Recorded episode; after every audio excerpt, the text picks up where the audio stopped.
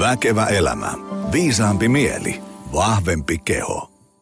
No niin, äärimmäisen erinomaisen mainiota Väkevä elämä podcast-jakso just sulle arvoisa kuulija. Se on taas niin mones jakso, etten pysy laskuissa enää mukana, mutta kiva homma, että laitoit soimaan. Jos oot ihan uunituore korvapari, niin kaksi juttua. Paina jotain seuraa nappia, missä kanavassa ikinä siellä tätä podia kuunteletkin, niin pysyt sitten kärryllä aina kun tulee uusi jakso pihalle. Sehän nyt ei ole mikään valtion salaisuus, kun joka tiistai viideltä aamulla koitetaan saada jakso pihalle. Ja, ja tota, toinen juttu, jos tykkäsit, niin ota vanhempiakin jaksoja kuunteluun. Siellä on hirvittävän hyviä tota, vieraita ja aiheita. Mä oon koittanut tehdä silleen podcastin, että katsot siitä otsikkoa, niin näkyy, että kuka on vieraana, mistä jutellaan, niin heitä soimaan. Moni on tykännyt myös niistä ikivanhoista, mitä ne nyt on, kolme, neljä vuotta vanhoja jaksoja.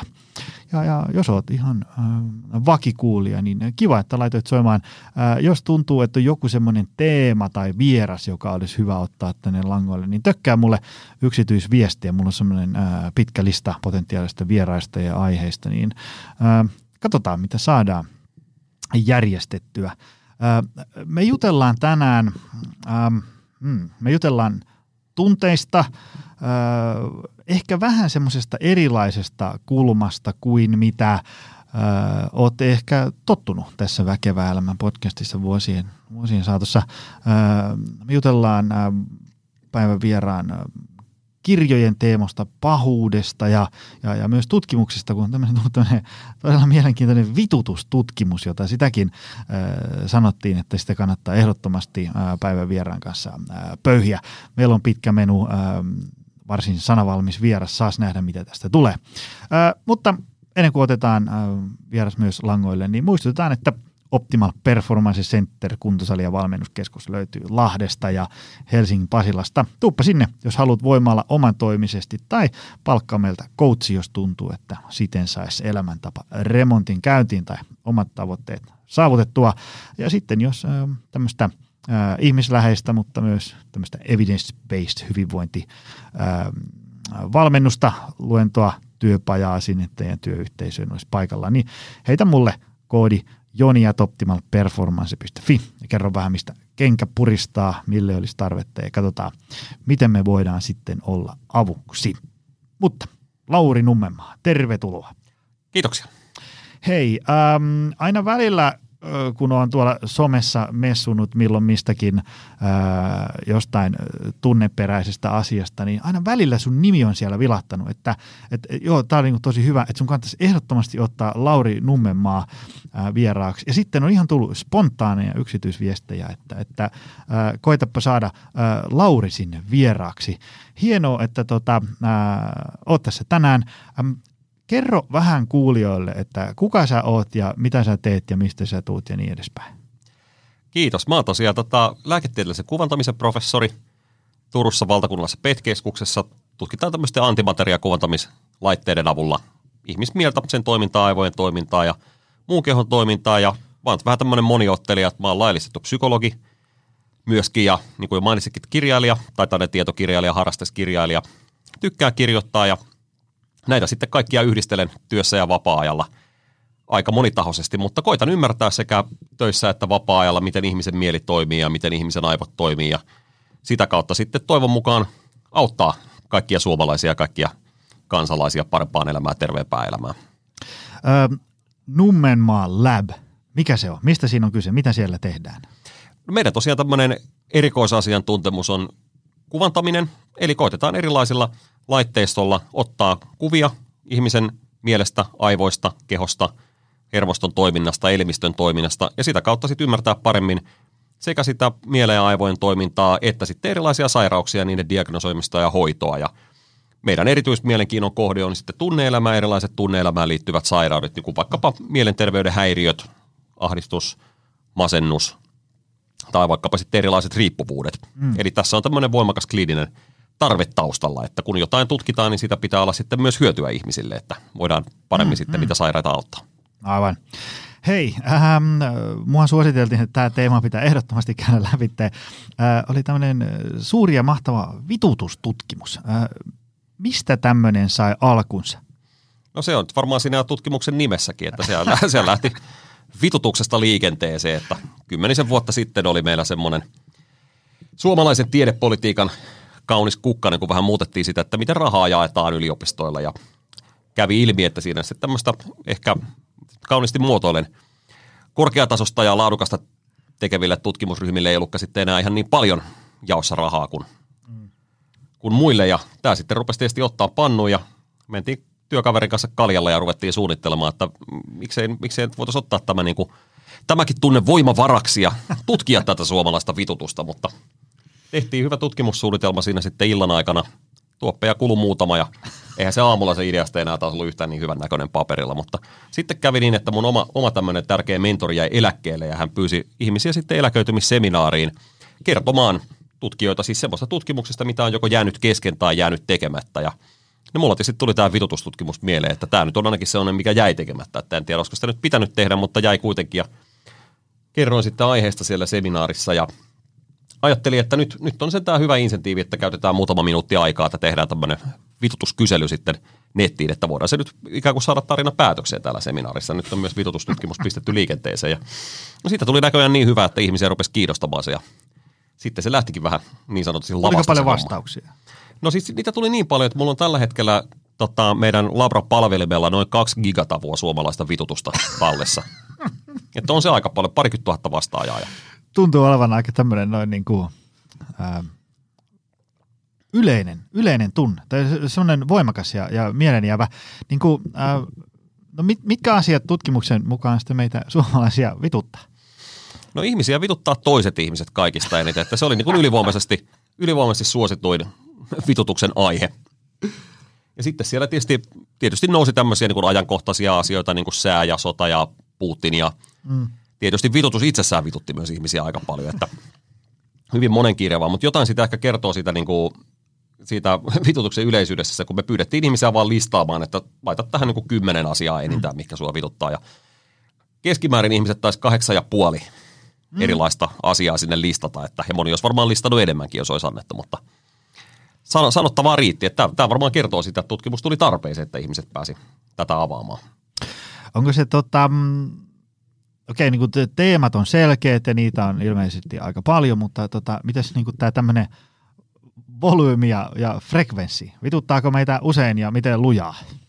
No, tätäkin me koetettiin jo selvittää, että, että ihmisiä tuntuu vituttavan suunnilleen sillä vähintään kerran päivässä ja me sitten kehitettiin tämmöinen äärettömän tieteellinen asteikko sen vitutuksen voimakkuuden mittaamiseen, mikä lähti tästä lievästä vitutuksesta ja meni muistaakseni sen äärimmäiseen vitutusmaksimukseen asti, että se oli muistaakseni sellainen keskivaikea vitutus taisi olla semmoinen yleisin, yleisin voimakkuus, mitä ihmiset sitten koki, että Et niin kuin yleinen tunne varsin vahva.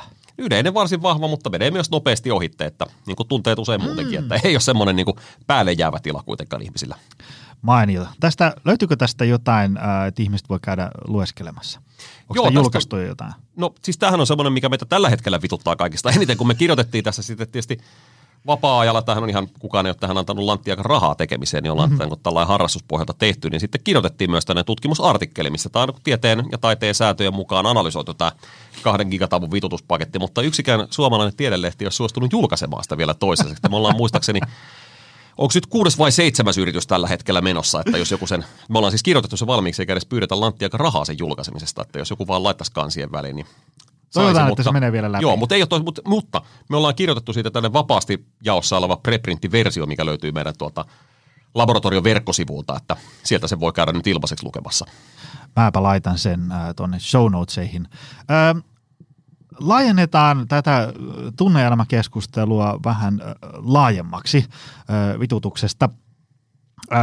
Mun podissa on ollut vieraana paljon niin kuin psykologeja ja psykoterapeutteja ja, ja tota, ollaan puhuttu tunteista ja tunneelämästä ja, ja, ja tämmöisestä ää, monta kertaa, mutta jotenkin se lähestymiskulma on aina ollut jo, jotenkin sellainen ikään kuin, nyt taas tulee tämmöisiä varmaan pseudotermejä, korjaa jos menee väärin, mutta jotenkin semmoinen, että, niin että, että mieli tuottaa sitä ja tätä ja, ja, ja tunteet käyttäytyy näin ja näin ja syntyy ajatuksista ja, ja mistä nyt ikinä. Mutta sitten kun mä esimerkiksi lukenut tätä sun ää, tuoreinta kirjaa niin kuin Pahuus, ihmisluonnon pimeä puoli ja sitten ää, tunnekartastoa, ja, joka alaotsikko on Kuinka tunteet tekevät meistä ihmisiä, niin jotenkin muodostui vähän semmoinen erilainen kuva, että, että tavallaan ihmisen tunteet ja, ja, ja käytös ja tämmöinen kumpuaa niin kuin jostain, en tiedä, jostain Samarin mitokondriosta joku synapsi sykkii tällä ja sitten tapahtuu sitä. Semmoisesta tavallaan niin kuin tosi tämmöisestä niin kuin raan fysiologisen mekaanisesta kulmasta. Saatko yhtään kiinni, mitä mä ajan takaa? Tavallaan niin kuin, että se, se ei ole semmoinen höttöinen mielihomma, vaan se on niin kuin raakaa biologiaa. No siis semmoinen, miten me tutkitaan näitä asioita, mm. niin me tietysti tutkitaan niitä niin aivojen näkökulmasta, että miten aivot sitä ihmisen käyttäytymistä ohjaa, miten sen aivot, aivot sen mielen tuottaa, koska pakkoa sen ihmisen tajuna jotenkin sitä, niin kuin, se on pakko olla jonkunlainen biologinen prosessi, koska mm, jos se olisi mm. vain jotain aineetonta, aineetonta olemassaoloa, niin miten semmoinen kuin aineeton olemassa oleva henki voisi vaikuttaa siihen aineelliseen mm. ruuviiseen, se olisi mahdotonta. Ja mm. sitten kun me niitä aivoja koitetaan ymmärtää, niin aivothan ei ole sattumalta sellaiset kuin ne on, mm. vaan ne on sellaiset kuin ne on johtuen siitä, että millaisessa ympäristössä ne on kehittyneet evoluutiossa. Mm. Ja jotta me pystytään ymmärtämään sitä aivojen toimintaa, niin silloin meidän pitää ymmärtää se polku, että miten ne aivot on evoluution myötä kehittyneet ihmisillä sellaiseksi kuin ne on. Ja siitä sitten tarvitaan tämmöistä niin kuin treisaamista, että me päästään katsomaan taaksepäin eri lajien aivojen toimintaa ja niitä ympäristöjä, missä eri meidän läheiset sukulaislajit on toimineet ja millaisia samankaltaisuuksia ja erilaisuuksia sieltä löytyy. Niin tällä tavalla voidaan sitten ymmärtää paremmin sitä, että miten ne tunteet myös siellä aivoissa syntyy. Ähm, ajatellen tätä näkökulmaa, niin mihin tunteita tarvitaan? Mikä niiden niin kuin sun mielestä tehtävä on? Kaikki tietysti, mitä meiltä aivoista ja kehosta löytyy, niin ylipäätään pitkällä aikavälillä tähtää siihen, että ne geenit kopioitus tuleville sukupolville, koska sehän on se, geenit on semmoinen luonnonvalinnan perusyksikkö ja kaikki oikeastaan elämä tavalla tai toisella tähtää siihen, että ne geenit kopioituu ja jatkaa elämäänsä. Ja tunteet on siis yksi palapeli sitä ihmisen toimintasilmukkaa, mikä sitten tähtää mm. tähän geenien jatkumiseen, mutta niitähän on erilaisia, erilaisia mekanismeja sitten siellä kehossa, mitkä tähän tähtää, että esimerkiksi vaikka tämmöinen homeostaasi, kehon toimintojen itsesäätely varmistaa sen, että vaikka niin kuin kehon lämpötila pysyy erilaisille proteiinitoiminnoille optimaalisena ja niin edelleen. Ja tunteet toimii sitten tällä tavalla, että säätelee meidän käyttäytymistä sillä tavalla, että se homeostaasi pysyy mahdollisimman helppona ja tehokkaana. Eli silloin kun meillä on vaikkapa nälkä, niin silloin me tunnetaan olomme nälkäiseksi ja syödään ja silloin meidän energiatasapaino pysyy paremmin, paremmin hanskassa ja silloin kun me huomataan, että nyt, nyt joku saattaa käydä vaikka meidän kimppuun ja meillä saattaa olla hengenlähtö lähellä, niin ne tunteet pakottaa meidät juoksemaan, jolloin voidaan välttää se mm. kaiken, kaiken tota, noin, no, aineenvaihdunnan katkeaminen kuoleman myötä ja tällä tavalla. Että ne, sen takia ne sitten ohjailee tämmöisiä vähän laajempia toimintakokonaisuuksia kuin pelkästään jotain yksittäistä vaikkapa proteiinisynteesiä. Mm, mm, aivan. Ja nyt tuosta kun äh, mainitit tuosta tavallaan, niin että geenit pyrkii siirtymään ja jatkamaan sitä, sitä tota, äh, kulkuaan täällä telluksella, niin sekin kuulostaa jotenkin semmoiselta, ähm, miten sen sanoisi, tavallaan kun on paljon puhuttu, niin kuin teetkö, tavallaan ihmisen tämmöistä kokemuksellisesta elämästä. Että ihminen tekee päätöksiä, koska sen arvomaailma on tällainen ja sen elintavat on tällaiset ja, ja se kokee nämä tärkeäksi ja sitten meillä on tämä kulttuuri ja niin edespäin. Mutta sitten jotenkin tuntuu, että se on tosi semmoinen reduktionistinen näkemystapa, että sitten kuitenkin lopulta kaikki on vaan sitä geenien ja biologian jatkamista täällä maapallolla. Mitä ajatuksia tästä? On, onko se niin kuin, miten nämä kaikki toimii keskenään. No eihän nämä tietysti ole toisissaan, toisissaan poissulkevia juttuja, mm. että mehän voidaan nauttia monista semmoista asioista, mitkä ei välttämättä ole niin kuin mm. ollenkaan järkeviä tai hyödyllisiä sen niin.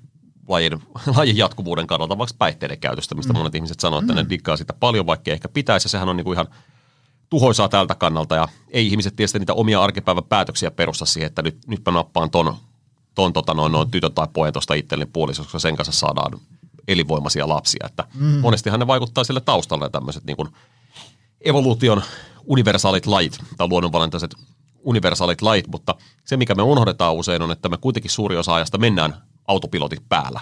Mm. Et se, mm. se, mikä sitä meidän käyttäytymistä pitkälti ohjaa, niin on moni, moni osa niistä asioista on niin, kuin niin pitkälle koodattu jo meidän syntymähetkinä aivoihin valmiina, että me ei edes tajuta sitä.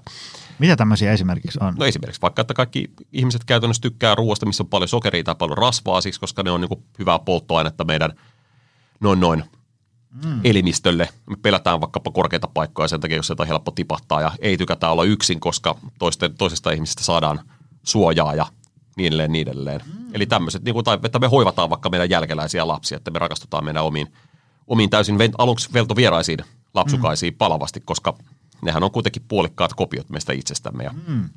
Tämmöisiä asioita meidän ei tule, eikä varmaan tarvitsekaan ajatella, mutta nehän siellä taustalla kuitenkin sitä meidän menemistä pitkälle ohjaa. No kyllä. Tuohon automaattiseen toimintaan, mikä tuossa vilahti. Jatketaan siitä vielä vähän, koska äm, tällä podilla on kuitenkin vahvat tämmöiset elintapajuuret, eli, eli syödään, liikutaan ja palaudutaan, ja mekin koitetaan auttaa ihmisiä siinä, että, että, tota, että se olisi ikään kuin semmoinen automaatio, että kun ihminen herää, niin no niin, ruvetaan tästä tekemään fiksua aamupalaa sen sijaan, että juodaan pannu kahvia ja lähdetään kiireessä päivään. Ää, tota, Miten tämmöisen, niin kuin tästä jostain tämmöisen aivotutkijan näkökulmasta ihmisen tämmöinen automaattinen toiminta niin kuin tapahtuu? Kun ihmiset voi olla helposti sille, että että tiedätkö, mä niin kuin aamulla päätin, että tänään ei syödä herkkuja sitten, ja sitten illalla mä vaan niin kuin löysin itseni siitä suklaalevyn äärestä tai, tai, tai muuta vastaavaa.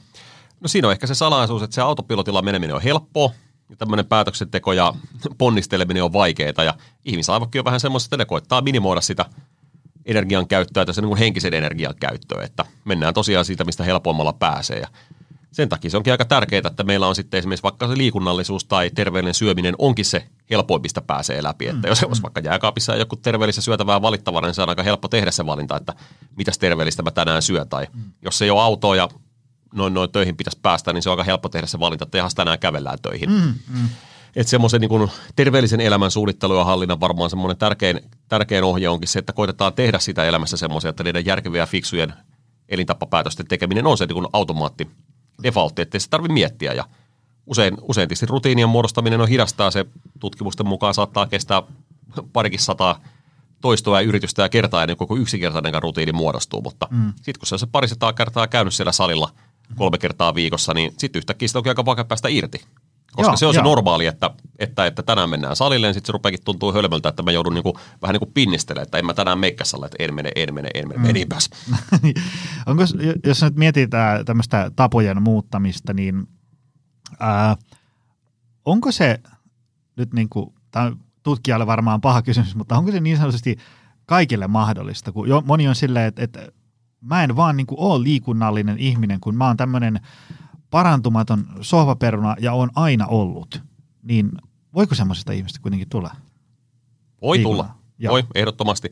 Et ihmisten tietysti mielen muuttaminen, tapojen muuttaminen on vaikeaa. Mm. Jos ajatellaan vaikka tehokkaimpia konsteja, mitä me tiedetään ihmisten mielen muuttamiseen, ne on varmaan niin kuin koulun käyminen ja psykoterapia. Mm-hmm. Ja molemmat siis koulun käyminen kestää Suomessa tällä hetkellä 12 vuotta, oppivelvollisuus melkein.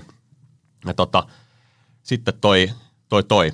Uh, psykoterapiahan saattaa kestää vuosia. Mm. Ja molemmat toimii molemmilla. Voidaan sitä mieltä muuttaa tehokkaasti, mutta aika hissun kissun ja hitaasti. Niin, että se jos tuossa joku kuukausi ottaa viiden viikon nettivalmennuksen, niin sillä ei välttämättä ihan maata mullisteta vielä. No sille ei maata mullisteta ja sitten se, se on vaan se yksi nettivalmennus, että sitten se elämähän on semmoinen kokonaisuus. Niin, niin kuin niin. sanotaan, että ihminen sanoo, että hän on sohvaperunen, niin se ei välttämättä tarkoita sitä, että hän pelkästään katsoo illalla mm. Netflixiä, vaan se tarkoittaa myös sitä, että hänen muutkin elämäntapansa on semmoisia, että mm. vaikka tykätään mennä autolla moneen paikkaan ja ei ole säännöllisiä urheiluharrastuksia ja ruokavaliokin saattaa olla sitten vähän, vähän mitä on. Ja tietysti mitä isompia muutoksia elämään tarvii tehdä, niistä vaikeampaa ne on, mutta mahdollisiahan ne on. Mm, Eihän mm. se ole kuitenkin tuollain teknisestä näkökulmasta ajateltuna liikunnan aloittaminen ja harrastaminen ei ole niin kuin mm. vaikeaa eikä tietysti tavallaan se on monimutkaista, se on yksinkertaista. Mm. Mm-hmm. Juuri näin. Öm, voiko ihminen öm, heittomerkissä hallita tunteitansa? Voiko niitä ikään kuin, niin kuin jotenkin sulkea pois, että minä en halua tämmöisiä tunteita ja, ja, ja voiko niistä tulla jonkinlaisiksi tämmöiseksi niin kuin tunteiden mestariksi? Kyllä niitä voi hallita ja sitten niiden hallitsemista voi myös opetella. Että tämä nyt, jos tähän vitutustutkimukseen palaa, niin meillähän oli siellä tutkimuksessa myös semmoinen yksi kenttä, mihin ihmiset sitten sai lopuksi kirjoittaa, että mitä, mitä tuli tutkimuksesta mieleen. Ja varmaan se yleisin palaute oli että tämä oli kyllä todella hyvä tutkimus. Ja tämän kun täytti, niin nyt ei vituta enää yhtään. Mikä kertoo ehkä jotenkin tämmöisestä, tämmöisestä yhdestä tunteiden säätelemisen tavasta siitä, että kun tunteista kertoo ja puhuu, niin ne tulee kielellisiksi ja hallittaviksi ja sen takia niitä, silloin niitä on helpompi käsitellä. Mutta jatkuvastihan me säädellään tunteita koko ajan, että vaikka että vaikka kuijottaisi pannuun, niin emme sanota meidän pomolle pahasti ja mm-hmm. kotona tiedetään, että tästä asiasta tekisi ehkä vähän mieli niin kuin antaa noottia puolisolle, mutta sitten tuumataan, että ehkä se on fiksumpi, että ei, että mm. tiedetään, mitä sitä seuraa.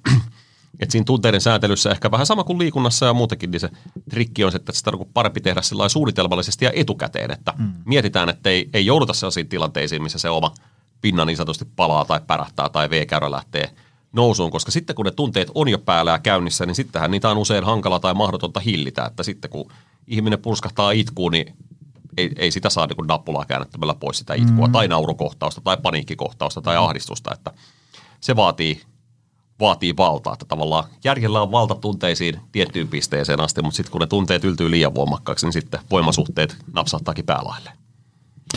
Tota, tuntuuko tunteet jotenkin niin kuin tietyssä osassa kehoa? Sille, sille niin kuin, nyt niin kuin ihan, pystyykö niitä niin mittaamaan?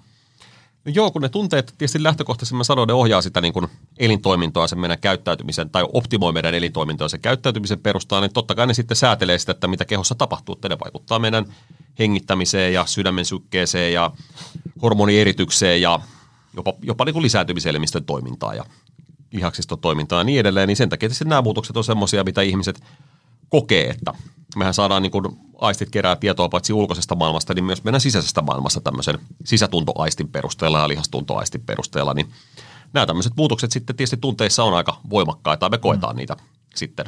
Riippuen sitten, että millaiseen, millaiseen puolustukseen tai hyökkäykseen, hyökkäykseen tunteet meitä valmistaa, niin sitten tota, ne muuttaa meidän kehon toimintaa kukakin omalla tavallaan ja tämä me sitten voidaan myös kokea tietoisesti.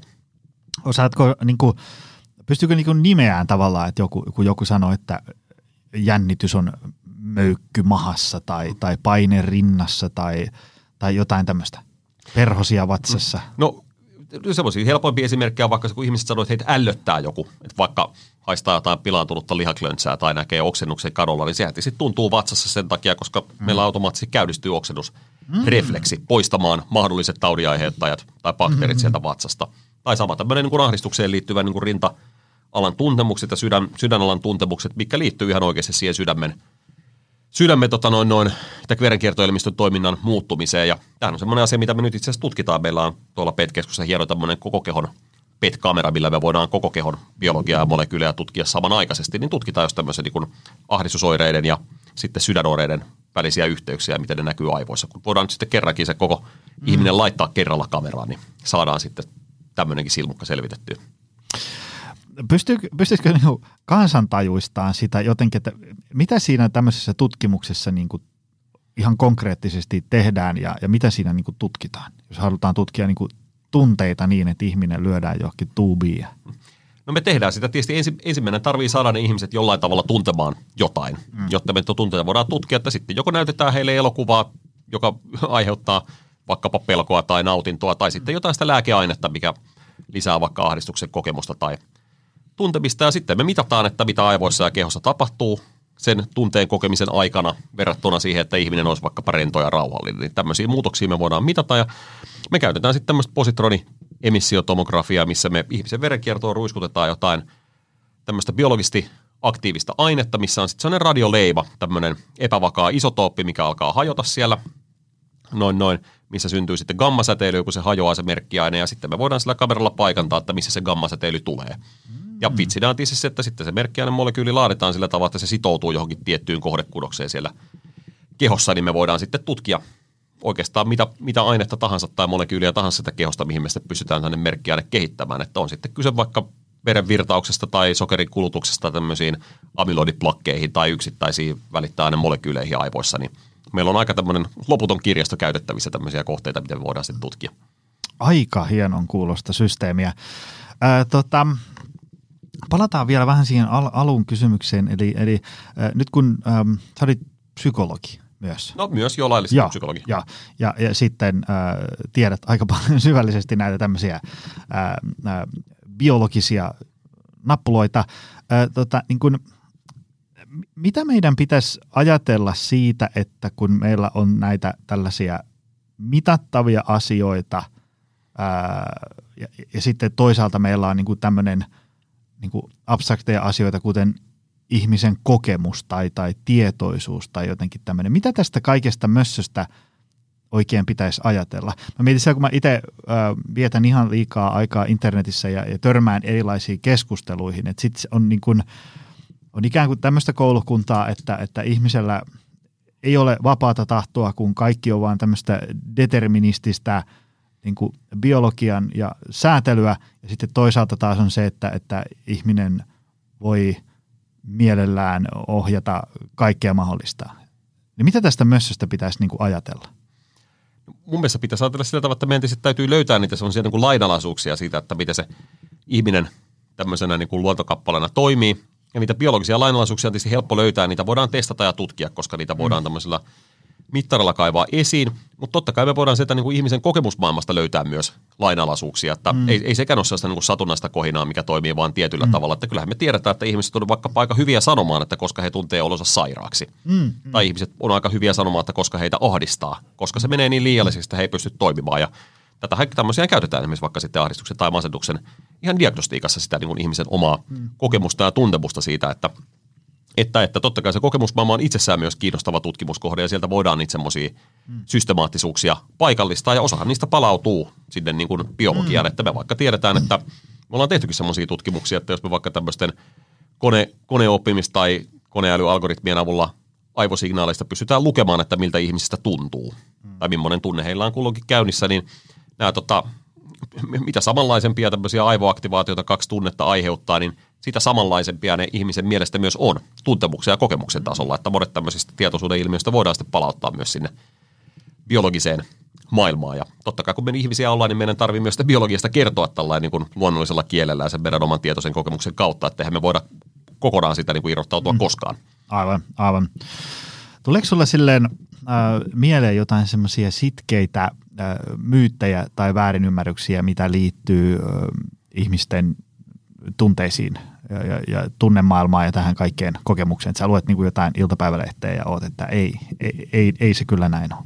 No niitä nyt riittäisi vaikka niin parin kolmen podcastin verran, että mitä niitä tulee, mutta ehkä semmoinen yleisin, yleisin, mitä näkee, on se, että ihmisillähän on tämmöinen niin aika vankka usko niihin omiin tunteisiin siitä, että ne on jotenkin mm. oikeita ja kaikista tärkeimpiä ja välttämättömempiä, että ne tunteet tietysti antaa tietyssä, tietyssä asioissa niin kuin hyvää osviittaa, tärkeitä tietoa meille, että silloin kun pitää paitaa ja taistella ja pitää – rakastaa, mutta sitten monissa tilanteissa ja päätöksentekotilanteissa hän on aika niin kuin katastrofaalisen huonoja mm. ohjeita. Että jos rupeat vaikka omaa taloutta suunnittelee fiilispohjalta tai, niin. tai, tai omaa työtä pelkästään fiilispohjalta, niin silloin, silloin hommasta ei tule juuri mitään.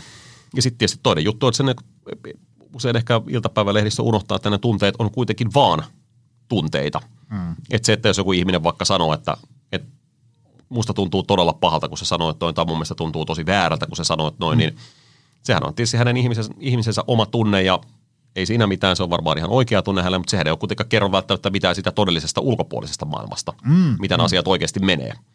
Että tämä on usein tyypillinen esimerkki vaikka riita- ja konfliktitilanteissa, että joku ihminen kokee olevansa niin kuin todella pahasti ja verisesti loukattu tai – mitä sitten ikinä onkaan. Ja jos asiaa katsotaan vähän ulkopuolista, ulkopuolisen silmin, niin mm. niin välttämättä mitään kauhean kummallista ei ole tapahtunutkaan. Että mm, mm. sen, takia, sen takia on hyvä aina, niin kun tunteista ruvetaan puhumaan, oltiin sitten klinikalla tai arjessa, niin koittaa ottaa sitä aina semmoinen yksi askel taaksepäin vähän ulkopuolella ja katsoa, että miltä tämä asia näyttää nyt niin kuin mm, muiden mm. näkökulmasta, kun ne tunteet kuitenkin näkee vaan, vaan niin kuin tuijottaa niin. omaa napaa ja tuohon metrin päähän. Niin.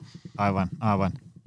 Tota, äh, tämmöinen homo sapiens nisäkkään lainalaisuus kiinnostaa, että, että onko ihminen niin kuin luontaisesti jotenkin äh, keskimäärin enemmän negatiivinen pessimisti vai, vai positiivinen optimisti? Vai riippuuko se tilanteesta ja varmaan niin kuin per yksilökin, mutta noin niin kuin yleisellä tasolla? Ihmisten välilläkin on paljon eroa, mutta kyllä ihmiset keskimäärin kokee tosi paljon enemmän niin kuin myönteistä ja positiivista kuin kielteistä elämässä. me ollaan mm. tätä ihan tutkittukin ja siis jos, jos katsotaan tunteja, niin ihmiset kokee todella paljon enemmän myönteisiä tunteita kuin kielteisiä tunteita mm. elämässään. Mutta kielteiset tunteet on tietysti aika paljon voimakkaampia usein, että ahdistus tai paniikki on paljon voimakkaampi tunne kuin ohimenevä nautinnon ja onnen hetki. Mm. Ja vaikka, mikä se ajattelisi voimakkainta nautintoa, mitä ihminen voi kokea vaikka orgasmi, niin sekin, sekin nautinto häviää muutamassa minuutissa tai muutamassa kymmenessä minuutissa, mutta ahdistus saattaa kestää päiväkausia tai vuosikausia, että niillä on aika paljon isompi voima niillä kielteisillä tunteilla. No joo, joo. Tota, ää, tässä kirjassa oli väliotsikko rakastumisesta. Sehän on kauhean tärkeä teema myös. Miten niin kuin, mistä rakastuminen syntyy? Vaikuttaako siihen niin kuin, Tämä näitä suuria kysymyksiä. Sisäinen kauneus, ulkoinen habitus, joku fiilis, laskelmointi. Mitä, mitä meidän pitäisi ymmärtää rakastumisesta? No rakkaus on siis semmoinen niin välttämätön liima, mitä tarvitaan tämmöisillä niin kuin suvullisesti lisääntyvillä lajeilla tai joku näköinen kyky siihen, että me pystytään, pystytään tota toiseen kiitymään niin paljon, että me halutaan niiden kanssa yhteen. Ja sehän on yksi tämmöinen motivaatiokeino, mitä on sitten – syntynyt myös varmistamaan sitä, että me lisäännytään ja saadaan poikasia ja, ja tässä tapauksessa lapsia ja mm. myöskin hoivataan niitä. Että se on niin kuin sen tyyppiseksi liimaksi kehittynyt meillä. Mm. Ja tästä tietty seuraa, että vaikka me koetaan, että se rakkaus on ihan hirvittävän valikoivaa ja meillä voisi olla vain ehkä yksi sielun kumppani, mikä on se meidän oma, oma kumppani, mikä tältä hetkeltä löytyy, niin vaimo nyt älä kuuntele tätä, mutta tota, tota, tilastollisestihan meidän me, meillä voi niitä potentiaalisia sielukumppaneita olla vaikka kuinka paljonkin, että jos meillä olisi vain yksi mahdollinen ihminen, joka on meille se oikea, niin eihän me välttämättä koskaan päädyttäisi naimisiin tai yhteen, koska mm. jos se toinen ihminen asuu toisella puolella planeettaa, niin mm. sen takia me ollaan tos, todellisuudessa aika paljon valikoimattomampia sen tietyn kumppanin suhteen, kun me oikeasti kuvitellaan, että halutaan olla, mutta toki kun kyse on lisääntymisestä, niin sitten sitä parin valintaa ohjaa semmoiset selkeimmät tekijät, mitä me tiedetään on se, että, että kun nuoruus, terveys, mm tämän tyyppiset tekijät tekee ihmisistä haluttuja parisuuden markkinoilla ja sitten myös varallisuus ja sosiaalinen asema mm. edelleenkin. Nämä, nämä on kaikista parhaat selittäjät sille, että kekä, kekä päätyy tai kekä löytää kumppani itselleen ja kekä ei. Tota, mm, tässä kirjassa oli myös ö, oma tämmöinen väliotsikko tai tämmöinen kappaleensa ö, moraalipaniikista, tai niin kuin moraalista ylipäätään. Mitä meidän pitäisi ajatella tunteista ja moraalista ja, ja tästä niin kuin aivoista ja ylipäätään tästä, mistä me ollaan nyt puhuttu? Miten moraali syntyy, rakentuu, muovautuu? Tärkeää on varmaan tietää se, että se moraali, vaikka me ajatellaan, että se on sellainen, usein rinnastetaan moraali järkeen, että me järkeilemme, että tämä asia on oikein tai tämä on väärin, niin se moraalihan on kuitenkin loppujen lopuksi aika pitkälti tunnetta siitä, että se on sitä niin kuin meidän mm. kokemusta siitä, että tämä on mun mielestä oikein ja tämä on mun mielestä väärin, eikä me välttämättä osata sanottaa sitä, että, tai ei osata sanoa sitä, että minkä takia vaikkapa – perheen kuolleen lemmikkikoiran syöminen olisi väärin tai mm. minkä takia se on väärin, että me ei pidetä kuolleille ihmiselle antamiamme lupauksia. Mm. Että ihmiset ei, jos vaikka prässää haastattelusta, miksi tämä on väärin, että miksi mm. ei saa tehdä, niin ihmiset ei välttämättä osaa kertoa sitä. Ne sanovat, että musta tuntuu, että tämä on väärin. Mm. Että se moraalihan on syntynyt tämmöiseksi tai kehittynyt evoluutiossa tämmöiseksi niin kuin ryhmiä yhdessä pitäväksi voimaksi. Mm. Että me, meillä on samanlainen moraali meidän oman porukan kanssa ja se toimii tämmöisen vähän niin kuin – pikatunnistemena siitä, että ketkä on meidän kanssa samaa jengiä ja ketkä ei. Että me pysytään sitten, osataan sitten pitää ulkopuoliset mahdolliset huijarit loitolla. Mm. Ja sen takia niitä moraaleita onkin niin kuin maapallon päällä äärettömän monia, koska meillä on tällaisia ryhmiäkin monia, että on tietty jotain moraaleja tällaisia universaaleja, kun se vaikka että toista ihmistä ei saa tappaa, paitsi silloin se uhkaa meidän henkeä ja niin edelleen. Mutta mm. moraalikäytännöt vaihtelee ihan hirvittävän paljon.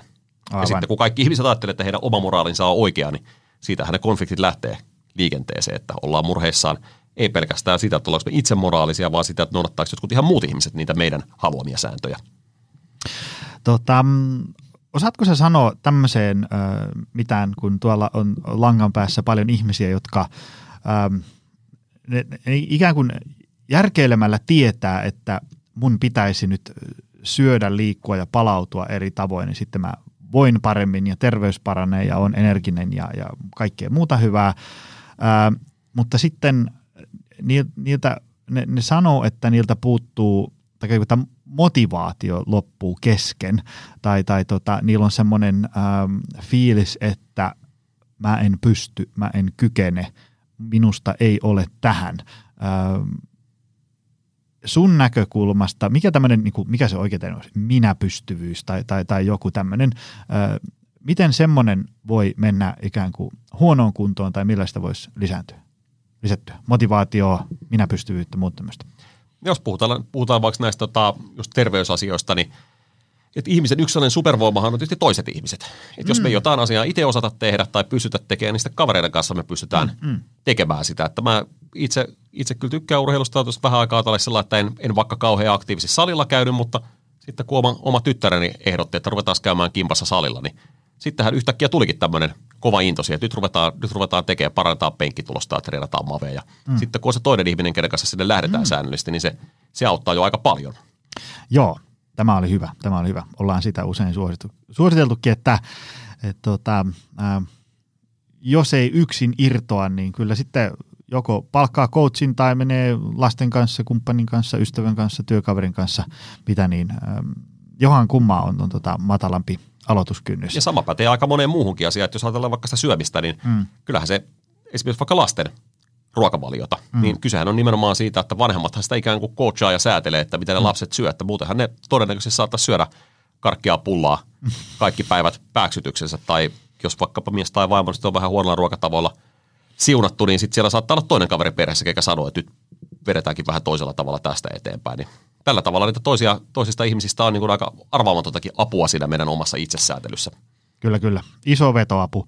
Ähm, sitten tunteiden ja tämmöisen niin kuin kykeneväisyyden ja aivojen näkökulmasta kiinnostaa myös sun mielipiteet näistä ää, hyvinvointialan ikuisuuskysymyksistä, kuten vaikka niin kuin itsekurista ja, ja tahdonvoimasta ja siitä, että ää, riittääkö selkärankaa siihen ja tähän, ää, niin, niin tota, ää, mitkä on sun ajatukset itsekurista, tahdonvoimasta, selkärangasta, tahdonvoiman lihaksesta, muusta tämmöisestä? just yleensä, jos puhutaan siitä niin kuin ylipäätään ihmisten niin kuin pärjäämisestä, niin kyllähän se niin kuin kaksi semmoista, kaksi semmoista keskeistä tekijää nousee. Toinen se niin kuin älli, että paljonko löytyy älykkyyttä keskimäärin, mutta sitten se älykkyyskään ei pelkästään niin kuin kanna, että sitten siihen tarvitaan myös sitä niin kuin itsesäätelykykyä ja toiminnan ohjauskykyä, on, on se nyt sitten itsekuria tai mitä muuta. Mm. Nämä, nämä on ne semmoiset niin psykologiset kruununjalokivet, mitä tiedetään, että varmasti tarvitaan. Ja en tiedä sitten, onko sillä itsekurilla on ehkä varmaan vähän sellainen huono leima tällä hetkellä, että sitä ajatellaan, että voiko, voiko semmoista niin kuin ihmisiltä – vaatia. Mm. Että jos, jos mä nyt sitten puhun siitä toisella nimellä, että se on vaikka tätä niin itse ohjautuvuutta tai kykyä ohjata mm. omaa toimintaa, niin kyllähän sitä niin takuu varmasti tarvitaan. Että Joo, jos jo. sä et niin itse päätä sitä, että koska käy treenaamassa tai mitä syöt tai kuinka paljon vaikka nukut, niin eihän sitä kukaan muukas sun puolesta päätä, jos se nyt satu olemaan viisivuotias lapsi, jolloin äiti sanoo, että nyt mennään nukkuun ja nyt lähdetään futistreeneihin. Että, että ilman muutahan se on niin super tärkeä osa sitä kombinaatiota, mutta sitäkin ehkä pitäisi ajatella sitten jotenkin, jos se itse kuri kuulostaa liian ikävältä sanalta, niin mm. tosiaan – tosiaan sitten tämmöisenä street smarttina liikuntaan ja syömiseen liittyen tai toiminnanohjauskykynä, että ehdottomasti se on aivan välttämätön osa.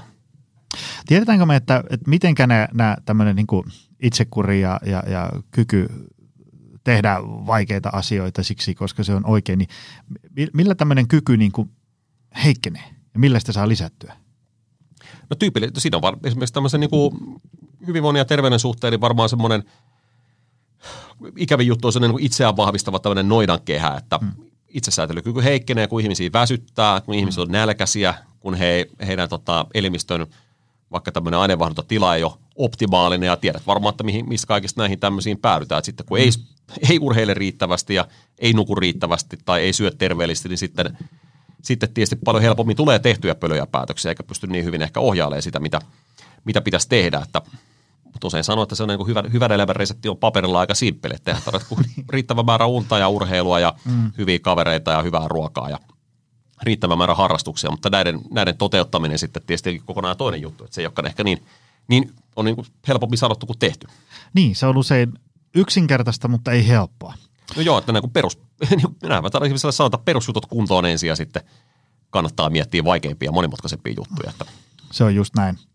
Hei, äh, sitten mä haluan vielä käsitellä tätä sun ihan tuoreinta kirjaa, Pahuus, ihmisluonnon pimeä puoli. Äh, sukelletaan tämän teemoihin ihan tämmöisellä niin kuin yksinkertaisella kysymyksellä, tai no kysymys on yksinkertainen, en tiedä onko vastaus, että, että miksi ihmiset on pahoja esim. toisiaan kohtaan? No me ollaan pahoja sen takia, että meillä tietysti tarvii olla kyky puolustautua toisten pahuutta vastaan, koska mm. on pelkästään heittopussia, niin sittenhän meistä ei jää siellä yhtään mitään. Ja suuri osa siitä ikävästä ja kurjasta ja pahasta, mitä me toisille ihmisille tehdään tai mitä ihmiset tekee, niin se on niin tavallaan, tavallaan strategista tai suunnitelmallista, että silloin se pahan, pahan asian tekijä saa jotain mm. itselleen sillä. Että mm. se vaikkapa ryöstää, ryöstää rahaa tai polkupyörän tai, tai, tai käynnistää kansanmurhan tai jonkun sodan, niin ei todella, todella, todella harva ihminen haluaa toissa satuttaa pelkästään sen satuttamisen vuoksi. Että yleensä mm. se satuttaminen tai vahingoittaminen tai harmin aiheuttaminen on se sivutuote siinä oman edun tavuttelussa. Joo, joo, ja mä muistan, ähm, oli tota aika, yhdessä muinaisessa jaksossa puhuttiin esimerkiksi vaikka niin kuin sodista, että kun me ulkopuoliset saataan ajatella, että, että eihän tuossa sodassa ole mitään järkeä, mutta niiden sodan osapuolien näkökulmasta siinä on järkeä, että ei ole muuta mahdollisuutta, kun toinen näkee, että tuonne on nyt hyökättävä ja toinen näkee, että no, nyt on puolustauduttava ja, ja that's it. Tota, onko pahuus jotenkin mm, ikään kuin synnynnäistä vai, vai onko se opittua? Vaikuttaako siihen perimä, kasvu, ympäristö, iene? Varmaan monitahoisia kysymyksiä, mutta... Niin, no siis kaikilla ihmisillä tietysti on, on lihakset ja kyky, kyky käyttää niitä, pistää toisia turpaan tai puukottaa, jos tilanne sitä vaatii. Onneksi suurimmalla osalla ihmisistä se ei koskaan vaadi sitä, että, mm. mutta monen puolustava aggressio, se on kaikille ihmisille ehdottoman mahdollista.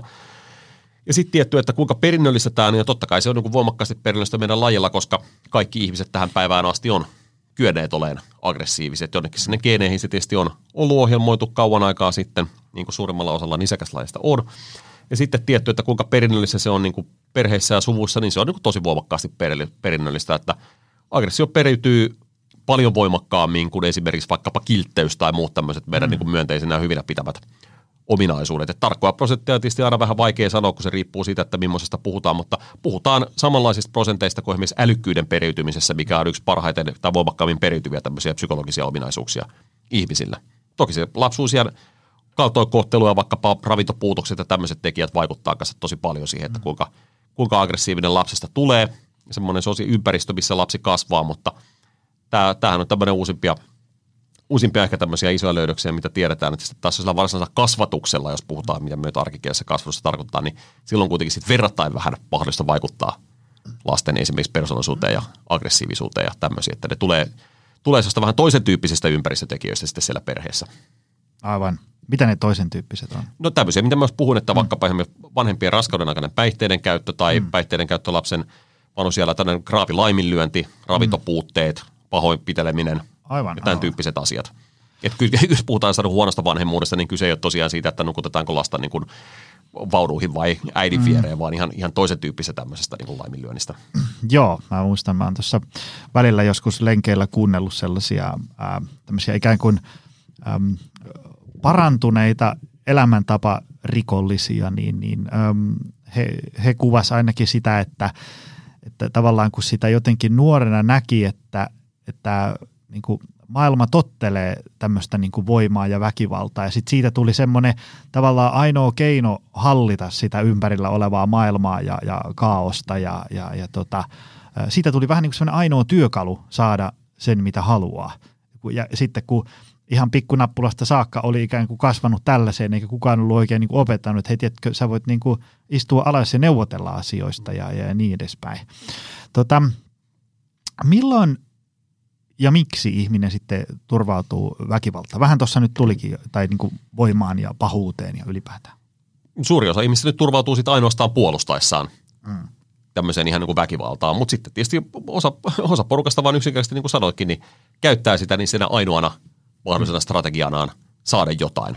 Jos puhutaan vaikka seksuaalirikollisista, niin sehän käyttää niin kuin väkivaltaa päästäkseen, päästäkseen sitten levittämään omia geenejään. Ja sitten ryöstäjät, murhaajat käyttää väkivaltaa saadakseen niitä omia tavoitteitaan rahaa ja mitä, mitä ikinä saakin. Et se, se on niinku aika tämmöinen selkeä strateginen työkalu ihmisillä se väkivalta, mutta totta kai me sitten tehdään semmoisia niinku aika paljon pienempiä toisille ikäviä ilkeitä tekoja, pahoja tekoja päivittää, että kyllähän me valehdellaan ja kiusataan toisia ihmisiä mm. ja huijataan tai levitellään valkoisia valheita ja niin edelleen, että ei, ei se rajoitu tietysti ihmisten tämmöinen niin kuin pahuus tai lievä pahuus pelkästään siihen, että me toisia sitten tosiaan ihan verissä päin hakattaisiin. Mm onko siinä niin kuin aina, että se semmoinen pahuus just niin kuin tähtää aina johonkin, että me, me puhutaan jostain selän takana siksi, että me halutaan, että sen vaikka työura menisi viemäriin ja niin edespäin. No näin kun mä sanoin, niin siis tota aika, aika äärettömän harvinaista se on, että ihmiset tekisivät jotain toisilleen mm. pahaa nauttiakseen siitä. Mm. Mm.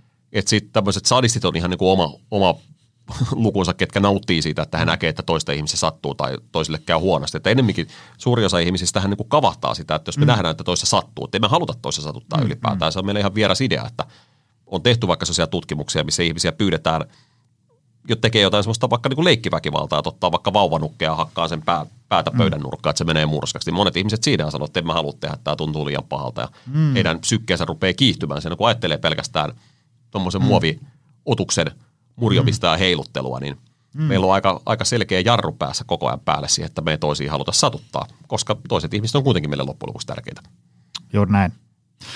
Öm, onko tämmöinen väkivalta ja, ja pahuus ikään kuin jonkinlainen tämmöinen luonnonlaki, jota esiintyy kaikkialla, eläimet, ihmiset, jne. Kun mä mietin, kun tuossa viikonloppuaamuna kattelee avaraa luontoa, niin kyllä siellä, siellä on hempeyttä ja, ja, ja lämpöä, mutta sitten siellä on myös kyllä aika niin kuin julmaakin menoa.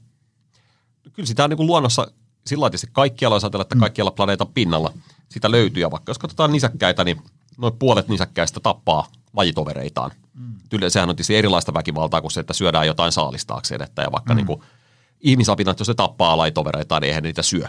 Tai mm, sen takia, mm. että se on sitä, niin sitä valtakamppailua, että ne voi sitten päästä hierarkiassa eteenpäin tai saada omalle laumalleen parempia oloa ja niin edelleen, mutta on siinä sitten tosi isoja erojakin, vaikkapa ei se semmoinen ihmisilläkään ole mikään sellainen luonnonvakio, että jos katsotaan vaikka sitä, että kuinka paljon ihmisiä kuolee henkirikoksiin vuodessa, niin siinähän mm. on massiivisia eroja mm. eri maiden välillä. Et Suomessa ja Pohjois-Euroopassa ja ylipäätään teollistuneissa maissa, niin se on aika epätodennäköinen tapa mm. kuolla. Kun taas sitten kun katsotaan semmoisia maita, missä teollistuminen ei ole läheskään niin pitkällä, niin vaikka latinalaisen Amerikan monessa maassa se on yllättävän yleinenkin kuolinsyy. Mm, mm. Edelleenkin tänä päivänä. Ja tähän kertoo jotenkin siitä, että koska ei ne ihmisten geenit kovin erilaisia kuitenkaan näissä maissa on, niin mm. se sitten kertoo jotenkin siitä, että miten yhteiskunta ja kulttuuri on järjestynyt näissä maissa, että millainen, mm. millainen se niin kuin hyväksyttävyys ja noin, noin kyky kontrolloida sitä väkivaltaa on. Tota, jos nyt ajatellaan sitä tätä pahuutta ja muuta tämmöistä, niin onko ihminen jotenkin niin kuin heittomerkissä biologiansa uhri? Siis sillä tavalla, että se pahuus kumpuaa jostain tuolta syvältä vai, vai voiko sen niin kuin kitkeä pois sitten tällainen niin kuin mielenvoimin? No me, me ei olla semmoisen niin geneettisen determinismin uhreja, että eihän ne geenit sitten kuitenkaan säätele kaikissa asioissa sitä, mitä me tehdään. Että totta kai ne säätelee sen, että millaiseksi me kasvetaan ja mm. miten meidän metabolia toimii, mutta ennen sitä meidän käyttäytymistä niin kuin loppuun asti säätelyä. Tämä, mistä mä nyt äsken kerroin, niin on hyvä esimerkki siitä, että vaikka eri maiden välillä on tosiaan mm. valtavia eroja siinä, että kuinka todennäköisesti väkivaltaa kuollaan ja esimerkiksi vaikka sitten teollistumisen ja vapaakaupan ja noin noin markkinatalouden kehittymisen myötä, niin väkivaltahan on lähtenyt ihan radikaaliin laskuun, mm. koska sillä saavuttaa niin vähän enää nykyään yhteiskunnassa, että se fiksut, fiksut kudit, ketkä osaa käydä kauppaan, niin niillähän on paljon paremmat sarkut pärjätä elämässä ja saada itselleen niin kuin hyvää elämää ja mukavaa elämää kuin sillä väkivaltaisella yykkäreillä. Että se, se niin kuin, muutos on ollut yllättävänkin nopea viimeisten mm. muutaman sadan vuoden aikana ja toivotaan, että se jatkuu samaan suuntaan tietenkin. Tota, ähm, miten rehellisiä ihmiset on? Miksi me, miksi me ollaan rehellisiä ja välillä puhutaan palturia ja niin edespäin? Ollaanko me ihmiset hyviä? No me ollaan tehty niin rehellisiä kuin tarvii kullonkin olla. Ajatellaan ehkä näin päin, että suurimman osan me ollaan tietysti rehellisiä sen takia, koska me, meidän kaikki kanssakäyminen toisten kanssa perustuu luottamukseen. Se luottamus mm. on sitä valuuttaa, mikä meillä tässä pyörii pöydällä koko ajan, kun me toisten kanssa ollaan. Ja ne, ketkä huijaa toisiaan, niin niiltä ne pelimerkit lähtee pois, että niiden kanssa ei sitten, ei tietenkään kauppaa käydä, mutta et sä saa pankista luottoa, jos tunnetaan, että sä et maksa luottoa takaisin ja ei, kukaan kaveri ei tarjoa sulle baarissa kaljaa, jos te tietää, että sä et koskaan tarjoa kierrosta ja mm. näin edelleen, että sen takia me ei sitten myöskään hirveästi, hirveästi kannata useimmiten valehdella, koska me, meidän tosiaan tämmöinen luottamusverkosto perustuu siihen, että me voimme ennakoida toistemme tekemisiä. Mutta aika monessa tilanteessa sitten on myös tarpeen vähän sitä meidän sosiaalista koneistoa silotella sillä tavalla, että me pikkasen puhutaan sitä, miksi sitä nykyään puhutaan muunneltua totuutta tai paranneltua totuutta tai kuviteltua totuutta, että käytetään näitä valkoisia valheita, että, mm. että kaikki on varmaan joskus joskus on kaveri tai puoliso kysynyt, että mitä, mitä tykkää tästä paidasta tai tästä uudesta tukasta, niin sanoo, että no ihan kiva, koska tiedetään, että mitä siitä seuraisi. Me oltaisiin liian, liian, liian rehellisiä, että tällä tavalla – yhteispeli on kuitenkin vähän sitä, että me annetaan, annetaan niille omille egoistisille impulseille peräksi ja ruvetaan puhaltaa siihen niin kuin yhteiseen, mm. yhteiseen hiileen. Ja tämähän on yksi keino sitten tehdä sitä, että pistetään se niin kuin oma mielipide taka-alalle ja annetaan toisten nauttia siitä omasta olemisestaan toisella tavalla. Tota, mm, jatketaan vielä vähän siitä, siitä tämmöisestä äh, ikään kuin vapaasta tahdosta. Kirjassa oli kohta vapaan tahdon raja. Ähm, ähm, mitä ihmisten olisi hyvä ymmärtää vapaasta tahdosta, sen, sen olemisesta tai, tai ei-olemisesta. Lähinnä, mietin sitä, että kun äm, hyvinvointialallakin ja sitten usein kun lukee ihan liikaa internetistä ihmisten keskusteluja, niin, niin moni on sillain, että, että miksi toi on niin tyhmä, miksi se ei vaan tee näin tai, tai, tai tuo on vain tommonen luuseri, miksi se ei tartu toimeen ja ala tehdä ö, näin. Mitä meidän pitäisi niin kuin ymmärtää tämmöistä ihmisen kyvystä ikään kuin tehdä mitä vaan, milloin vaan, tai siitä, että ei kykene tekemään mitään ikinä. Tässä on varmaan kaksi eri, tai montakin eri tasoa, mutta yksi on tietty se, että eihän me niinku ihan kaikkeen me ei voida vaikuttaa, mitä meidän mieli ja keho toimii, että ei, voitte kotikatsomossakin koittaa vaikka saada niin sydämen sykkeminen pysähtymään ajattelemalla. Eihän se mm. onnistu. Mm. Tai me voida pidättää hengitystä niin pitkään, että me kuollaan, koska sitten me menee taju ja me ruvetaan kuitenkin hetken päästä hengittämään uudestaan. Että elimistö varmistaa, että me ei ihan typeryyksiä tehdä, mutta sitten jos puhutaan tämmöistä kuin aikuisten arkipäivän päätöksenteosta, niin onhan meillä ihan valtava kapasiteetti päättää omista asioista mm. siinä, sillä tavalla, kun me ehkä arkipäivän päätöksentekoa tehdään. Ei se aina ole helppoa, ja osalla ihmisistä tietysti on niin kuin – noin, noin geenien, älykkyyden ja vaikkapa kokemuksen perusteella aika paljon paremmat valmiudet sitten päättää fiksusti omista asioistaan, mutta kyllä se meidän semmoinen tämmöinen arkipäivän toiminnan ohjauksen kapasiteetti on aika valtava.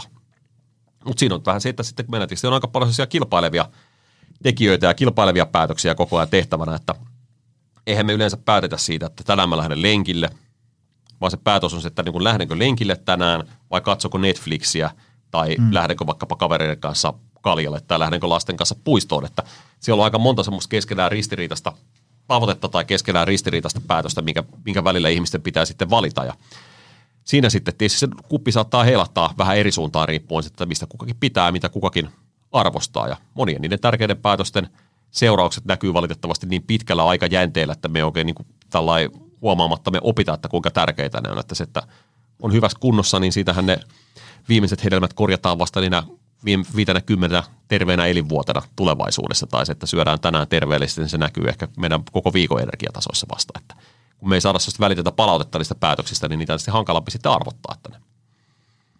Tota, tämmöinen äh, kaksosainen kysymys. Aloitetaan nyt tästä, että ähm, mitä hypätään takaisin vähän tämmöiseen niin kuin hyvään elämään ja, ja, ja tunteisiin ja tämmöisiin. Ähm, mitä sun mielestä ikään kuin tuolla kuulijoiden, niin kuin yksilöiden itsensä olisi ö, hyvä tehdä, jotta, jotta ne, ne eläisi hyvää elämää, eli se niin kuin mieli pysyy hyvänä ja, ja, ja tota, äm, äm, jaksaa pitää huolta kehosta, elintavoista ja niin edespäin.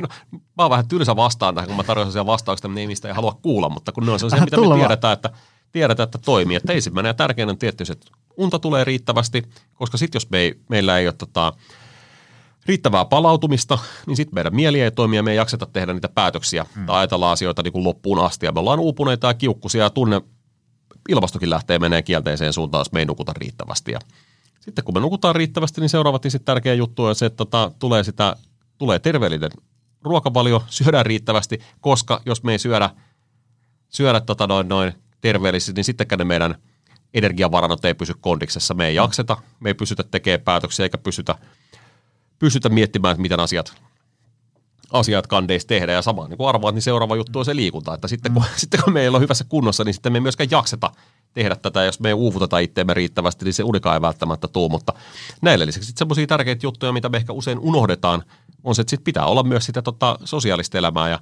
pitää mm. olla sitten niitä harrastuksia, mistä me pidetään. Että kuitenkin toisten ihmisten seura on semmoinen itse asiassa yksi tärkeimpiä tämmöisiä ennenaikaista kuolemaa tai sairastumista ehkäiseviä tekijöitä. Et meillä on sosiaalinen verkosto, missä me pärjätään, koetaan, että ollaan rakastettuja ja on semmoisia ihmisiä, ketkä sitten auttaa meitä, kun meille tulee hätä. Ja harrastukset, tämmöinen ryhmätoiminta, soittaminen, pelaaminen, mitä se ikinä ikinä onkaan, niin on aika tärkeä keino saada tätä. Että valitettavasti vähän kuivia ohjeita, mutta nämä on semmoisia, mitä nyt kuitenkin tutkimuksen mukaan toimii takuu varmasti ja parhaiten, että siksi niitä täytyy aina suositella. Ei, nämä, nämä on hyviä ohjeita, koska jälleen kerran voi lisätä yhden viisaan ihmisen sinne ää, pitkän listan jonon jatkoksi, että, että ei nämä ihmiset näitä niin kuin, niin kuin tavallaan toisten kiusaksi suosittele, vaan nämä on piru vieköön näitä juttuja, jotka toimii riippumatta siitä, onko ne mediaseksikkäitä tai innostavia. Mutta. Niin, ja nehän ei välttämättä siis päälle että nehän ei ole kiusaksi asti, että miettii kuinka, niin kuin, kuinka siistiä nukkuminen on. Se on aivan mahtava hauskaa.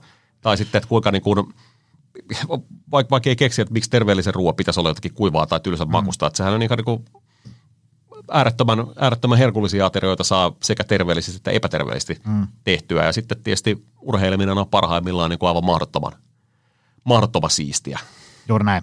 Sitten kysymyksen toinen osa. Nyt me käsiteltiin äsken tässä, niin kuin mitä tuolla joku Pena tai Liisa langan päässä voi tehdä.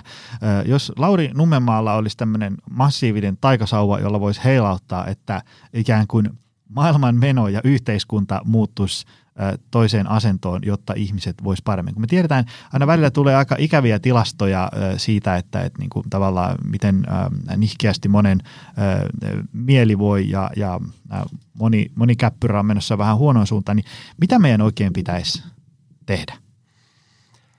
No sitten jos, jos sovitaan, että joku on niin heilauttanut taikasauvaa, että ihmiset nukkuu riittävästi ja syö, syö ja urheilee riittävästi, niin kyllä, kyllä mä sanoisin, että se yksi tärkeä asia, mikä puuttuu, se, puuttuu tästä vielä niin kuin suolana, on se, että niin kuin ollaan toisten kanssa. Mm. Et se, minkä takia tuolla monet psykologit on sanoneetkin, että esimerkiksi Twitterit ja muut että somet, nehän on niin tällaisille psykopaateille oikein kultakaivoksia, kun siellä ihmisiä palkitaan siitä, että sä oot niin mm. kusipää.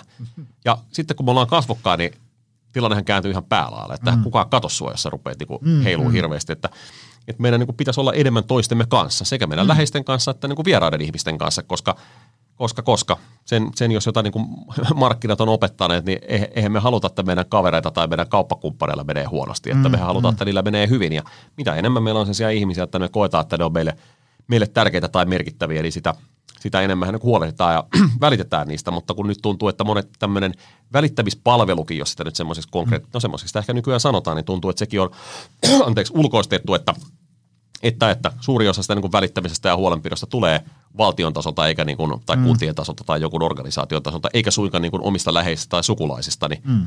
kyllä, kyllähän sitten niin se vähän vähentää sitä meidän hanakkuutta sitten myös toisista ihmisistä välittää, että kyllä ehkä palauttaa sitä niin kuin toisten ihmisten arvoja, sen niin kuin oman, oman perheen ja omien läheisten ja omien ystäviä ja sitten niin kuin tuttujen, tuttujen merkityksen meille toisille, että taka, takaisin sieltä somesta ja, somesta ja byrokraattimaailmassa se niin kuin todellisiin – toisten ihmisten kohtaamisia ja yhdessä olemiseen. Se varmaan auttaisi ehkä noin 50 prosenttia. Siinä riittääkin sarkaa, mutta se on, se on hyvä ohje. Somet kiinni ja lähtikää nuuskimaan maailmaa ja, ja, ja olen muiden ihmisten kanssa. Niin ja olkaa myös, siis, en mä sitä tarkoita, että ei somessa pitäisi olla, että sehän on niin fantastinen mm. konsti saada myös toisenlaisia kavereita. Että siellähän törmää sellaisiin tyyppeihin, ketä sä normaalisti voisi koskaan nähdäkään. Monelle ihmiselle se on varmasti niin kuin paras mahdollinen kanava olla toisten kanssa. Eihän kaikki, mm. kaikilta suju tämmöinen toisten kanssa yhdessä oleminen yhtä luontevasti, mutta mä tarkoitinkin sitä, että olisi, olisi tärkeää, että ihmisellä olisi semmoinen niin hyvä ja, hyvä ja terveellinen niin vastuu toisistaan ja läheisistä ja perheellä, perheellä ja suvulla vastuu lapsista ja vähän ehkä niin kuin naapurikin lapsista, niin kun kaikki katsoo vähän toisensa perään, niin sitten, sitten ehkä kaikilla menee paljon paremmin. Hei, äh, isot kiitokset tästä. Äh, menu näyttää tyhjää toivottavasti ihmiset sai tästä ajatuksia. Äh, menkää anyway, ähm, jos teema kiinnostaa, niin, niin tunnekartasto ja, ja sitten pahuus ainakin. Onko sulla muita kirjoja? On, se on tämä yleisön suurin suosikki, on tietysti tämä tilastotieteen käsikirja, missä käydään läpi, läpi laskentamenetelmiä. Mutta sitten tota, siis uh, tunteiden psykologia on semmoinen yleispoppiskirja, minkä on kirjoittanut tunteista, on ollut painossa on varmaan, olisiko kohta melkein 15 vuotta ja sitten seuraavaksi nyt on työ, työn alla sitten vielä tämmöinen talouselämän ja rahan tunteita käsittelevä kirja, mm. mutta se on vasta, vasta tietokoneella bitteinä, että ehkä sitten seuraavalla kerralla voidaan sitä mainostaa. Mahtavaa. Tota, mistä ihmiset löytävät? Onko sulla jotain somekanavia, verkkosivuja? Joo, verkkosivut löytyy nummenmaa.fi ja sitten on meidän Labran verkkosivut emotion.utu.fi ja sitten Twitter-handle at lnummenmaa. Niillä pääsee ainakin alkuun. Mahtavaa. Hei, äh, Lauri Numema, iso iso kiitos tästä. Hei, kiitoksia kutsusta. Ja kiitos sulle, arvoisa kuulija, että jaksoit tänne loppuun saakka. Se on taas ensi viikolla lisää. Se on moi. Tutustu lisää aiheeseen optimalperformance.fi ja opcenteri.fi.